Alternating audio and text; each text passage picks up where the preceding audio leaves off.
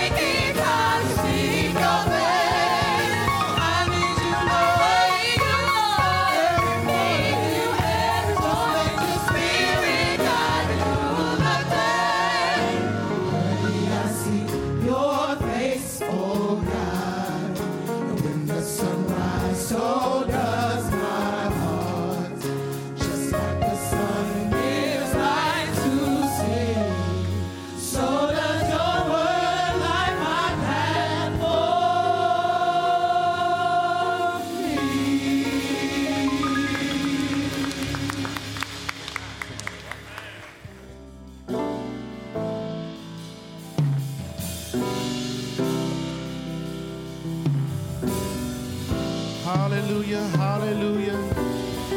We free, free worshipers. Amen. Amen. Free worshipers. Amen. Oh, the worshiper in me wants to be free from the cares of life that seem to weigh me down. Yes, the worshiper in me needs consistency.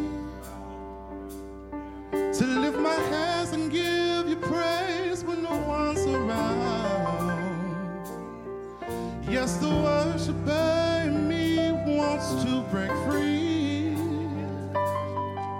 from the intellectual mentality. Like when I should be above, seated in my seat. I should be lifting my hands, giving you praise and glory.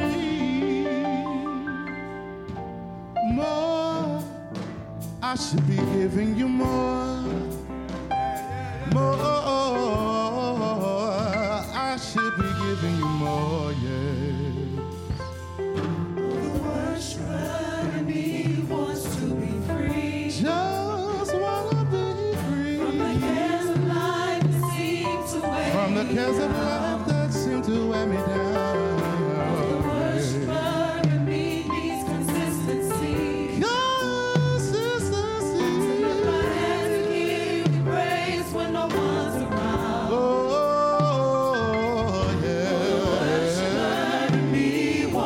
break free. Just want to break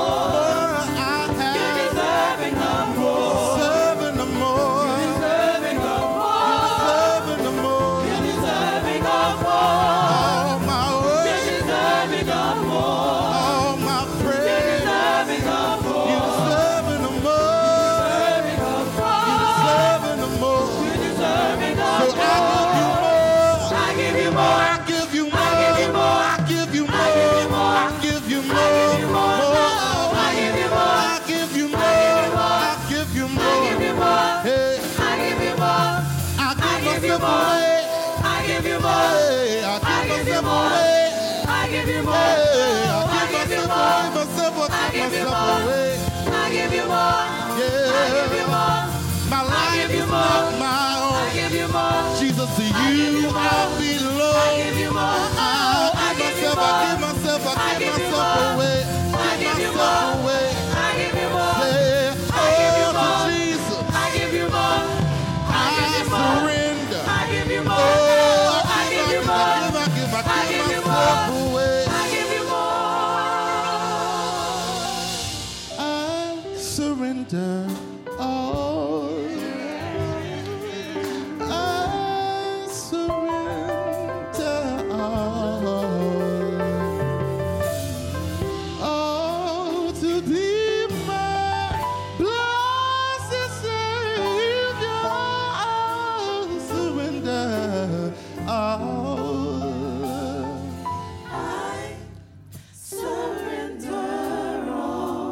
My all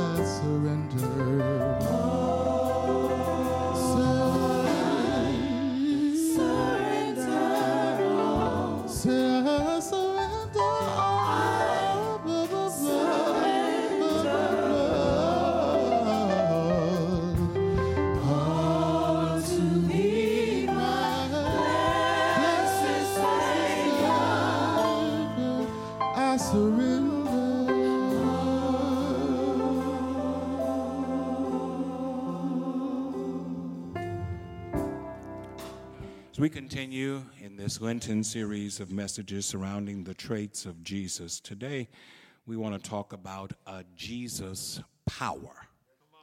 A Jesus power. This word of Paul serves as strong evidence that there is something beneficial to knowing that Jesus has the power to deliver us from our sin and usher us into his salvation. The word that Paul uses here, that is translated power, is the word dunamis. It is meant to convey all aspects of God's power. Creatively, God is the prime mover of existence, causing all that is in the universe. Intrinsically, power is inherent to God. And what that means is you can't separate God from the power that he possesses and displays. But because God desires an intimate relationship with us, He makes it possible for us to share in His power.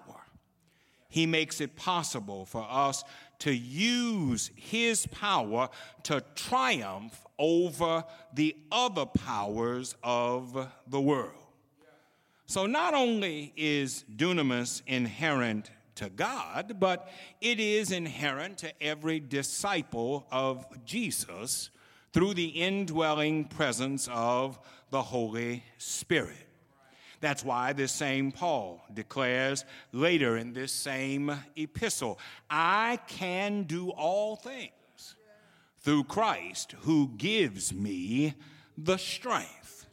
My brothers and sisters, one of the themes of Lent is that in Jesus we have access to power, enough to face down and overcome any and every other power that may rise against us. In Jesus, we can say, Greater is he that is in me than he that is in the world. In Jesus, we have a defense against satanic forces. For we can put the whole armor of God on so that we can withstand the wiles of the devil. This power is the key to living a spiritually successful life. This power is the only way to effectively combat the evil that is all around us. And make no mistake about it, there is evil all around us. It's not merely a matter of differences of opinion or differences in perspective. There is evil in this world. When folk are trying to take health insurance away from millions of people, that's not a difference of opinion. That's evil when we uphold corruption in law enforcement and the criminal justice system, that's not a difference in perspective, that is evil. Creating an environment that makes it lucrative to invest in South Baton Rouge, but not put any money in North Baton Rouge. That's not just a difference of belief, that's evil. There are conditions all around us. They confront us on a daily basis. And on our own, we don't have what it takes to prevail. But when we tap into the dunamis that is Jesus Christ, Jesus equips and enables us to overcome the terrible and evil conditions that we face day by day. In our text, Paul is talking about being locked into that power.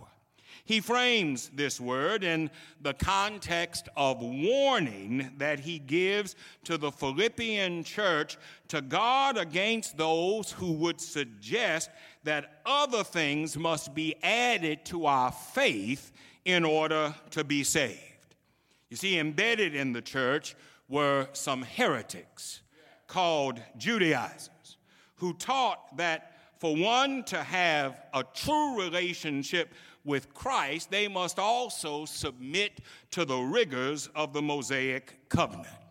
They were disrupting the worship of Jesus by placing requirements on Christians that Jesus never placed.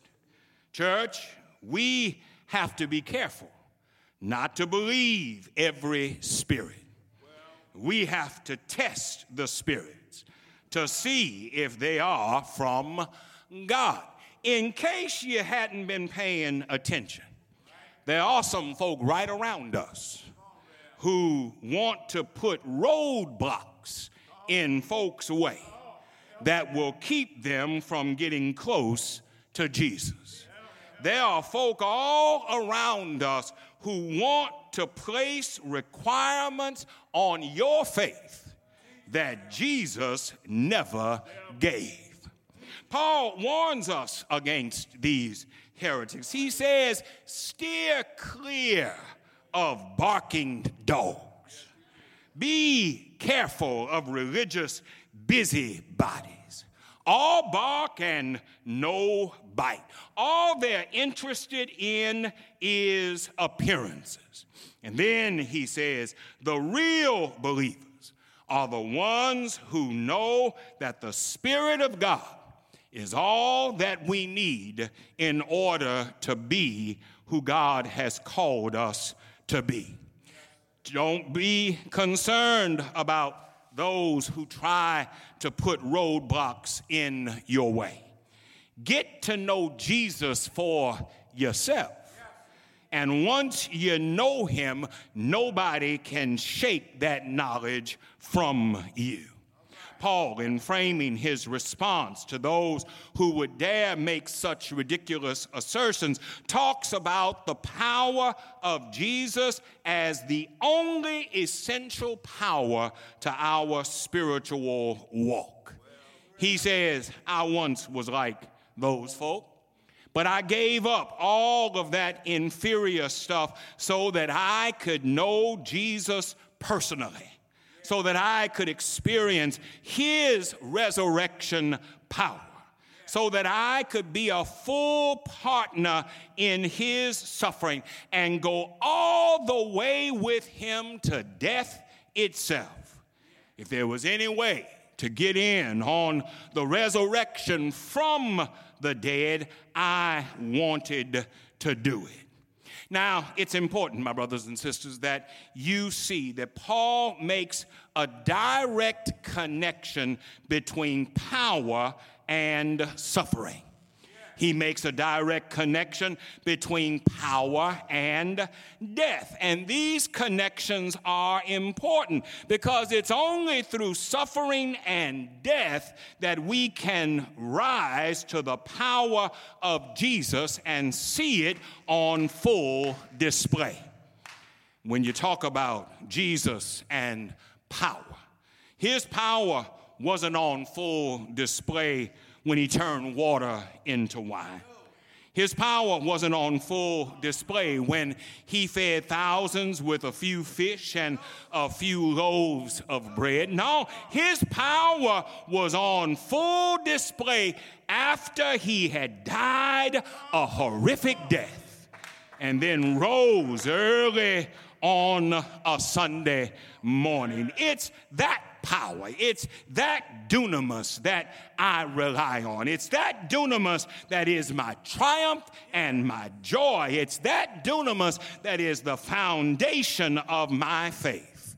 It's that power that serves as my reassurance that come what may, if I keep my hand in God's hand, everything will be all right when you think about Calvary, you, you have to know that there were other powers on display there. Evil was on display, and evil has power. I've already talked about the fact that evil is prevalent in our government and in many of our social institutions. But can I tell you, evil is also prevalent in a lot of us evil reveals itself in selfishness. It reveals itself in, in self destructive behavior. It reveals itself in misery. Some folk are so miserable all the time that you don't want to be bothered with them. If you see them coming, you go the other way. Evil is a power and it's a power that can break us if we're not careful. Evil was on display at Calvary, but also suffering was on display at Calvary. And whenever we start talking about suffering in Calvary, we think about nails in his hands and in his feet and the crown of thorns that was on his head. But there was more than physical suffering at Calvary there was psychological suffering. For the mob that was there used their power to say, crucify him. They mocked him and spit on him. One who was dying with him said, He saved others, but he can't save us. There was emotional suffering for those that were closest to him had abandoned him. One betrayed him, another denied him, and the others ran away and hid. There was even spiritual suffering at Calvary. For at the height of his torment, Jesus felt so alone that he cried out to heaven, My God, my God, why have you forsaken me? My brothers and sisters, don't ever forget that suffering is an outgrowth of evil. Where you see the power of evil, the power of suffering is not that far behind. But as I say that, let me encourage you with this suffering doesn't have to defeat you. If you're a child of God, suffering can bring the best out of you. If you're a child of God, you can learn how to stand in the midst of your suffering. While he was suffering, Jesus cried out, Father, forgive them, for they know not what they do. While he was suffering, he held death back and extended the invitation to discipleship and declared to a dying thief, This day you will be with me in paradise. Yes, suffering is a powerful force, and suffering is an outgrowth of the power of evil. But suffering can be transformative if you put it in the Lord's hands. At Calvary, we see the power of evil and we see the power of suffering. But Paul says there was another power on display. And that power was greater than any other power. And that power was the power of Jesus' resurrection. Oh, if you shift your view from Friday to Sunday, shift your view from a blood-stained cross to a quiet cemetery. And there you'll see the power of Jesus' resurrection transforming our lives. He died to redeem us, but He rose to save us. He died to pay our ransom, but he rose to secure our deliverance. He died to help us deal with evil, but he rose in supremacy and in triumph.